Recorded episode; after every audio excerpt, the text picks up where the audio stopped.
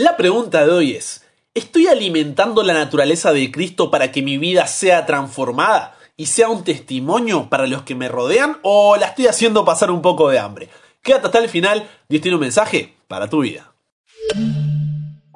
Buenas, ¿cómo estás? Soy el pastor en proceso Brian Chalai y te doy la bienvenida a este espacio donde nunca paramos de aprender y nunca paramos de crecer en nuestra relación con Dios. ¿Por qué? Porque hasta el cielo no paramos. Esta semana estamos estudiando sobre la importancia de compartir la historia de Jesús. Y hoy, hoy hablaremos sobre el poder transformador del testimonio personal.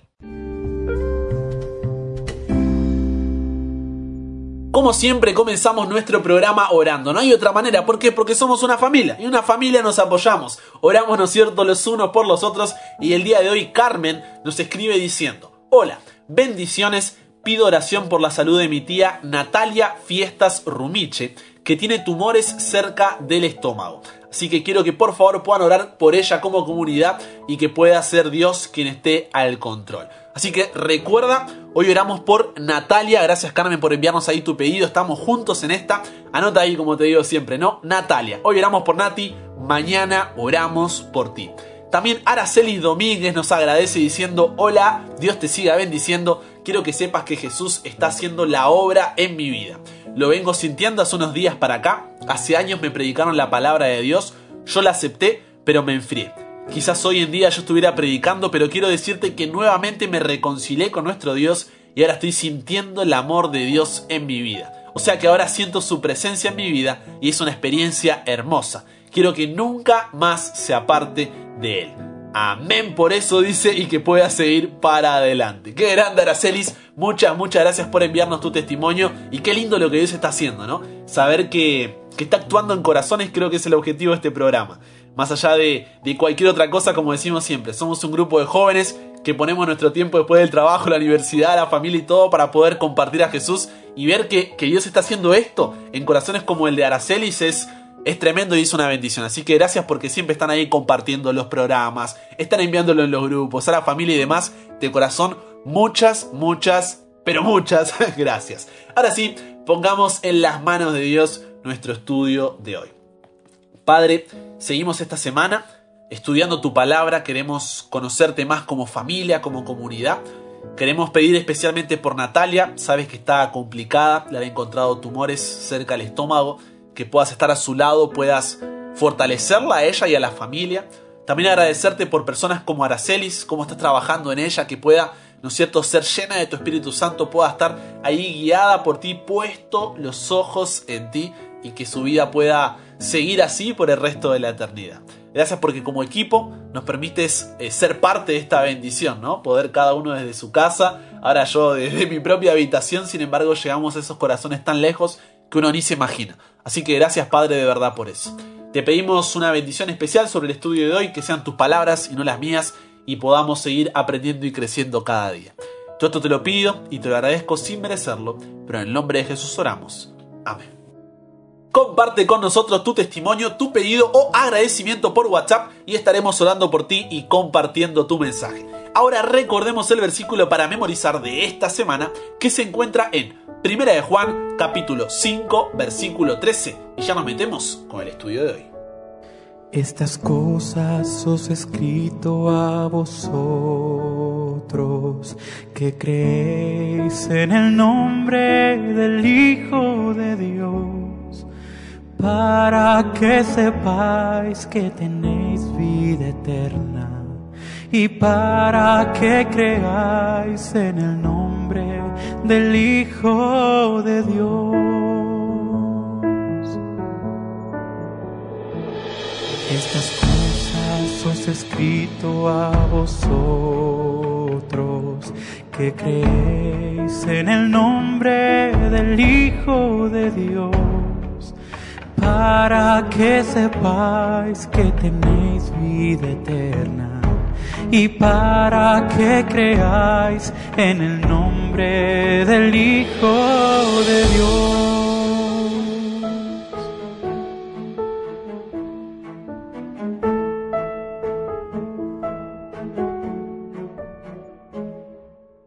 Manos a la Biblia, como siempre comenzamos con la palabra de Dios, Lucas. Vamos al Evangelio según Lucas capítulo 9, versículo 54. Lucas capítulo 9, versículo 54, préstame tus oídos. Viendo esto, sus discípulos Jacobo, Santiago, y Juan dijeron, Señor, ¿quieres que mandemos que descienda fuego del cielo como dice Elías y los consuma?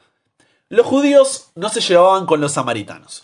Los samaritanos eran una mezcla de judíos con personas de otras nacionalidades.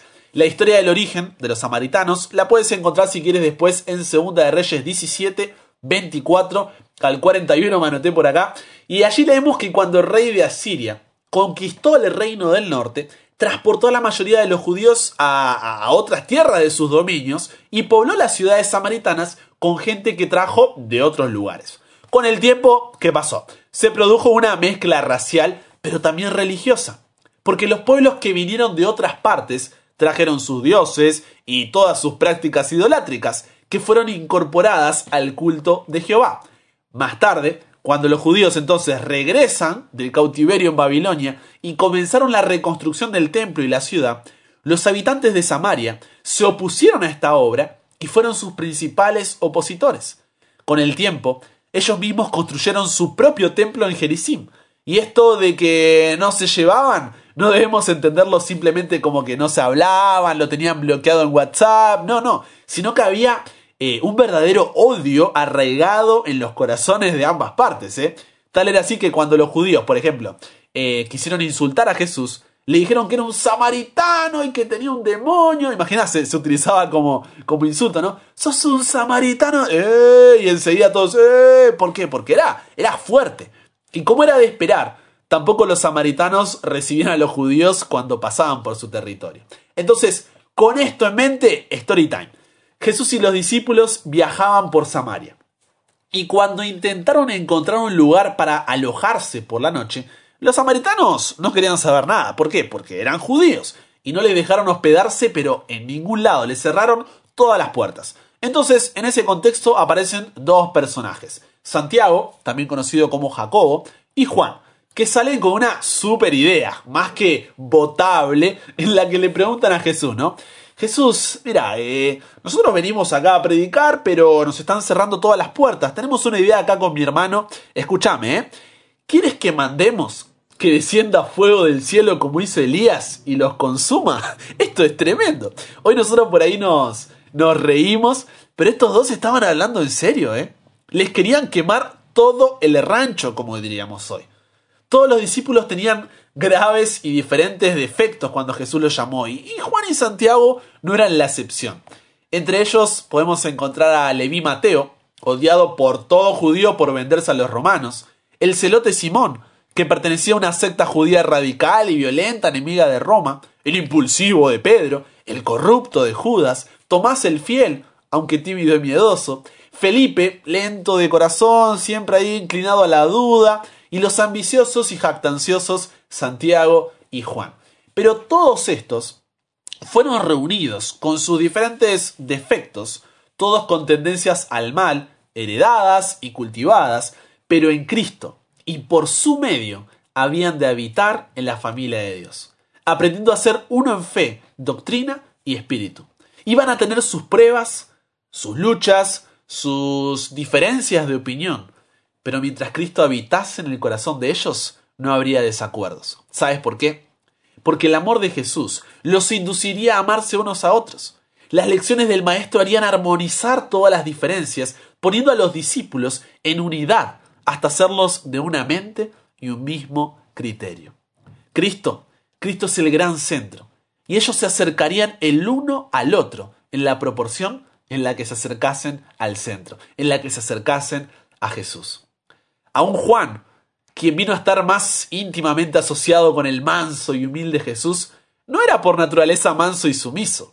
Él y su hermano eran llamados, mira, hijos del trueno. Imagínate, ¿no? Que te digan así, sos un hijo del trueno. Aún mientras andaban con Jesús, cualquier desprecio hecho a este despertaba su indignación, era como que tenían un espíritu ahí combativo. En el discípulo amado, ese que lo conocemos ahora como discípulo amado, había mal genio, había venganza, había crítica. Era orgulloso y ambicionaba ocupar el primer puesto en el reino de Dios. Pero día tras día, en contraste con su propio espíritu violento, contempló la ternura, contempló la tolerancia de Jesús. Y fue oyendo sus lecciones de humildad, sus lecciones de paciencia, y abrió así su corazón a la influencia divina, y llegó a ser no solamente oidor, sino hacedor de las obras del Salvador. Ocultó su personalidad en Jesús y aprendió a llevar el yugo y la carga de Cristo. El Salvador no se apartó de ellos por causa de sus debilidades y errores, no. Ellos continuaron compartiendo hasta el fin sus pruebas y aprendiendo las lecciones de su vida. Años más tarde, ese mismo Juan, el que quería quemarle todo a los samaritanos, caminó con Jesús y su carácter fue transformado. ¿Por qué? Porque vio con qué amor lo había amado el Padre y cómo ahora ya no era un hijo del trueno, sino que era un hijo de Dios. ¿Cómo una persona puede pasar de ser llamada hijo del trueno a el discípulo amado? Juan nos explica él mismo en su primera carta, ¿no? Primera de Juan 4, 19 al 21 dice así. Nosotros amamos a Dios porque Él nos amó primero. Si alguien dice yo amo a Dios y odia a su hermano, es mentiroso. Porque el que no ama a su hermano, a quien ha visto, al que puede ver, puede tocar, puede tratar y demás, no puede amar a Dios, a quien no ha visto. Y tenemos este mandamiento de parte de Él. El que ama a Dios, ame también a su hermano. Después de leer esto, no me, no me queda otra cosa que decirte, la gracia transforma. En presencia de Dios, esa impetuosidad, esa ira de Juan, se transformó en bondad amorosa, en amabilidad, en compasión. Y tú puedes decirme todo muy lindo, la frase, la gracia, la transformación, el carácter, Juan, el amor y demás, pero, Brian, esa no es mi historia. Me parece que no estoy convertido. Constantemente siento deseo de pecar. Mi vida, mi vida es un permanente conflicto. Quiero servir a Jesús, pero al mismo tiempo siento deseo de hacer cosas equivocadas. ¿Acaso hay solución para mí? Esta fue la pregunta que me hizo una universitaria por WhatsApp la semana pasada. ¿Acaso hay solución para mí? Por alguna razón, a veces tenemos la idea de que cuando conocemos a Jesús y somos convertidos, nuestra lucha se acaba. Y que a partir de ese momento no pecaremos más, seremos perfectos, en el sentido de ser un ejemplo de vida para los demás, y seremos transformados. Pero en realidad, déjame decirte que pasa todo lo contrario. A partir del momento en que nos entregamos a Cristo, nuestra lucha se hace mayor y el conflicto aumenta. ¿Sabes por qué? Muchos tienen la idea de que en la hora de la conversión Dios saca de nosotros la naturaleza pecaminosa, la tira a la basura, se la lleva al camión y no la vemos nunca más. Y en reemplazo de esta coloca la naturaleza de Cristo que se complace en amar y obedecer. Pero por más que me gustaría decirte, sí, eso es lo que pasa, eso no es completamente verdad. Sería maravilloso que fuese así, ya que nunca tendríamos más deseos de pecar. Pero la fuente de la concupiscencia y de las pasiones de este mundo no existiría más. Y consecuentemente nuestra vida sería como la de Adán y Eva antes de la caída. Infelizmente las cosas no suceden así.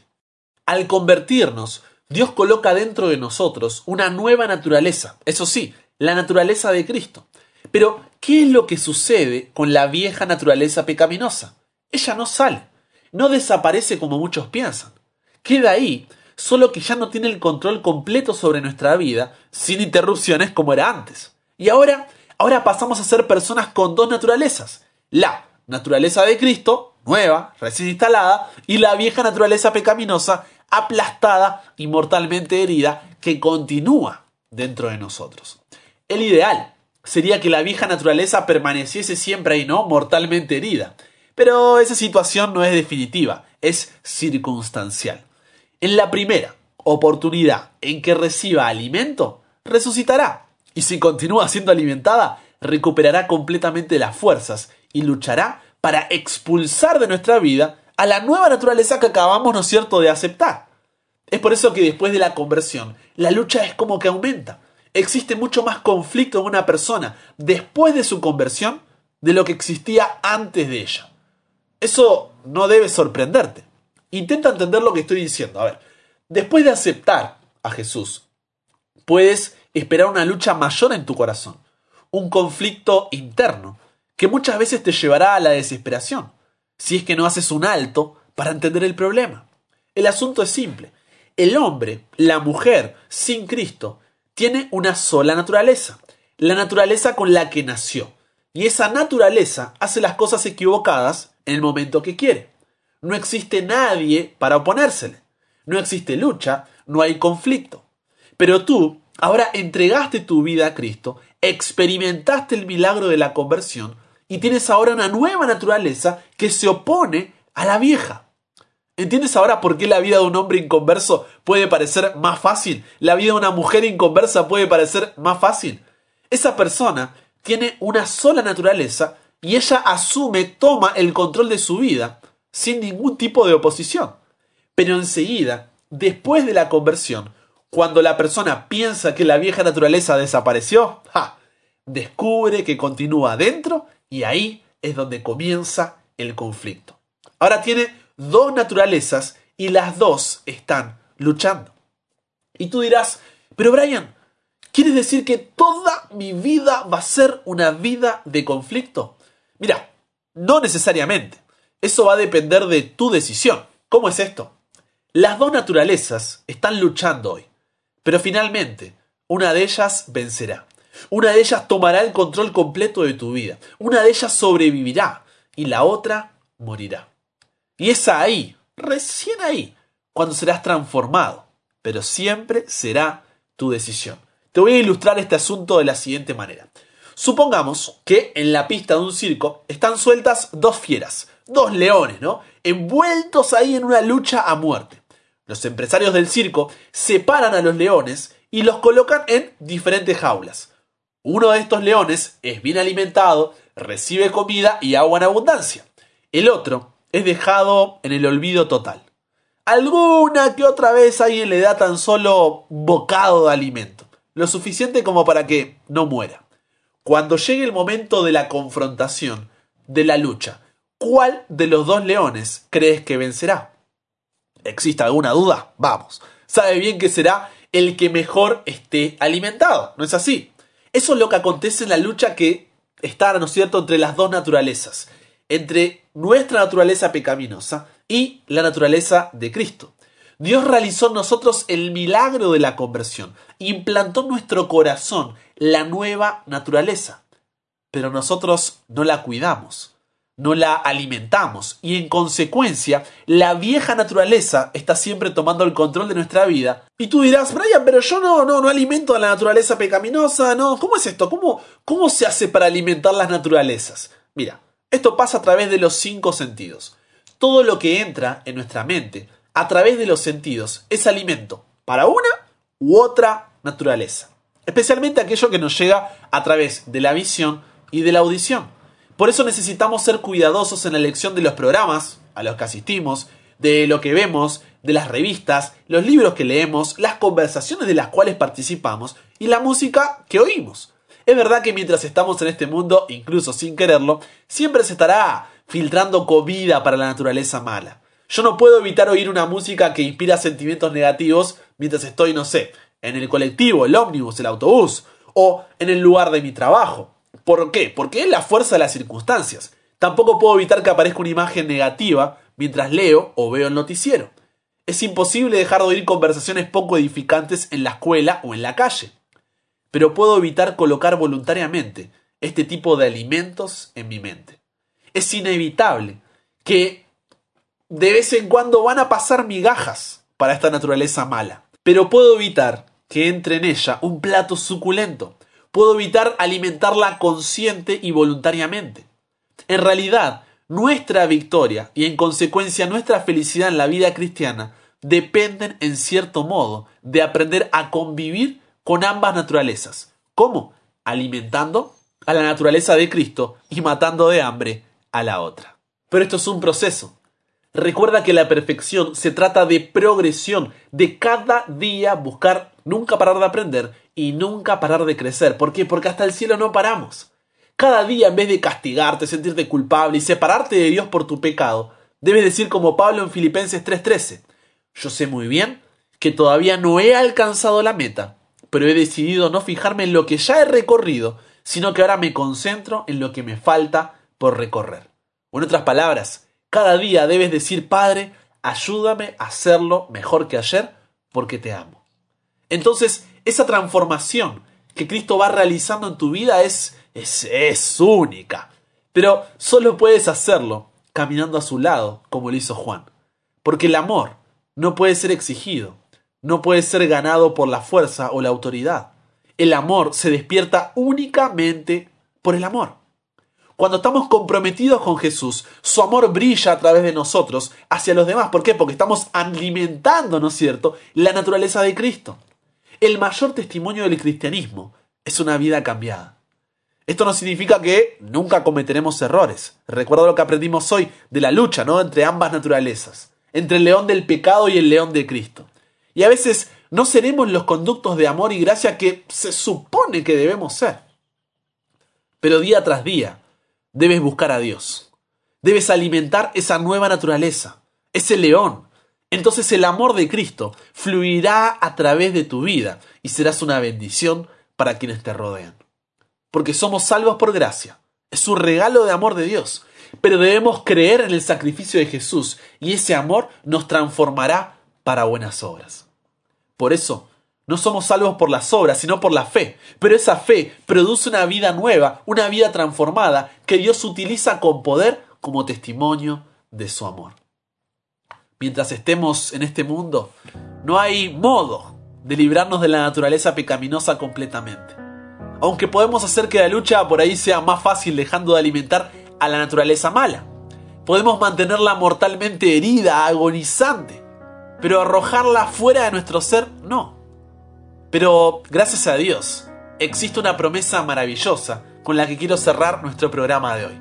Y está en 1 Corintios 15, 50 al 54, donde dice, hermanos míos, lo que es de sangre y carne no tiene cabida en el reino de Dios que es eterno.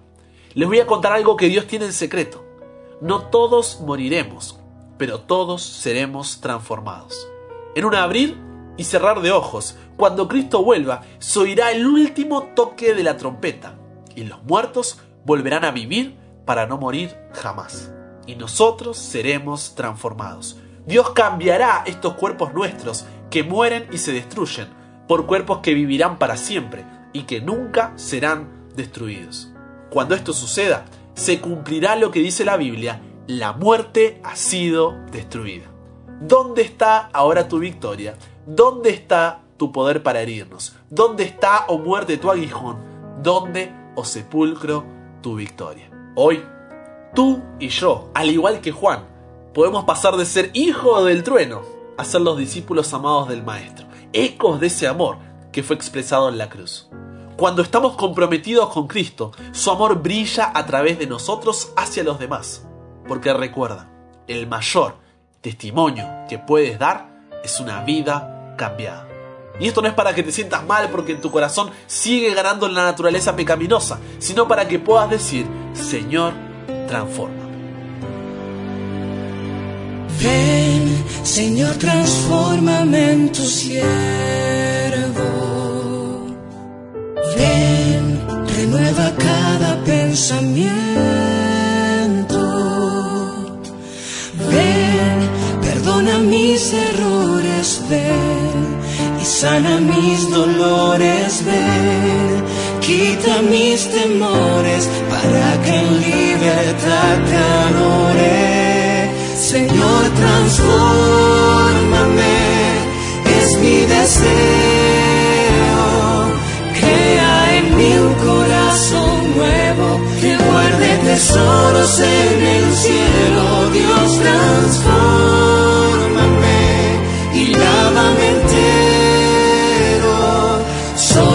sangre tiene el poder de purificar.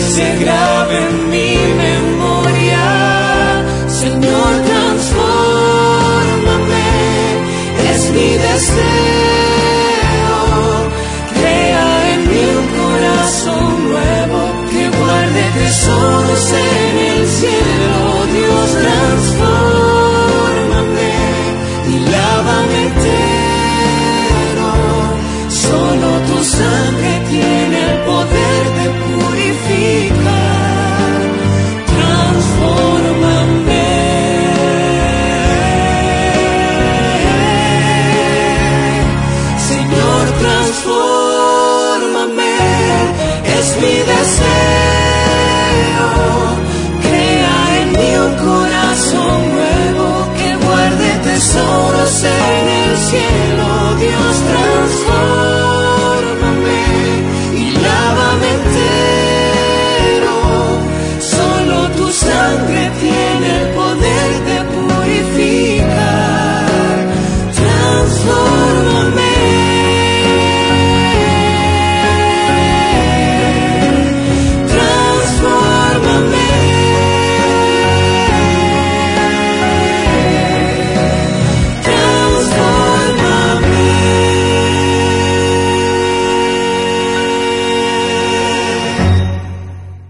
Por eso la pregunta que te llevarás para reflexionar durante el día, para conversar con Dios es, ¿estoy alimentando la naturaleza de Cristo para que mi vida sea transformada y sea un testimonio para los que me rodean?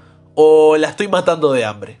Padre, gracias porque no importa cuán hijos del trueno podamos ser, tú puedes transformarnos. Queremos cambiar nuestro corazón, pero solos no podemos.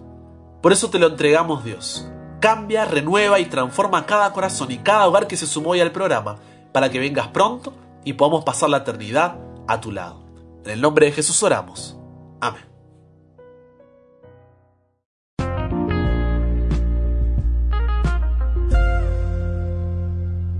Gracias, gracias por sumarte a este programa. Recuerda que hay un nuevo episodio de domingo a viernes. Siempre estoy avisando porque se va sumando gente cada día a la comunidad. Y también recuerda que puedes recibir este programa, sí, este mismo programa, en formato audio directamente en tu celular cada mañana escribiendo al más 54911 3441 5007. Me escribes ahí tu nombre y enseguida te estará llegando, ¿no cierto?, un mensaje para que puedas saber cómo seguir adelante y en menos de 24 horas puedas sumarte a la comunidad, mandar tu mensaje, testimonio, pedido, agradecimiento, preguntas, lo que quieras. Estamos ahí para servir. También recuerda seguirme en Instagram como arroba chalabrian, activa las notificaciones y suscríbete al canal de YouTube Brian Chalá, lo mismo que en Spotify, en Google Podcast, Apple Podcast o cualquiera que termine con podcast, puedes escuchar el programa por ese medio también. Con ese dicho, te mando un abrazo grande y si Dios quiere, solamente si Dios quiere, nos encontramos mañana y recuerda, nunca pares de aprender, nunca pares de crecer, porque hasta el cielo no paramos.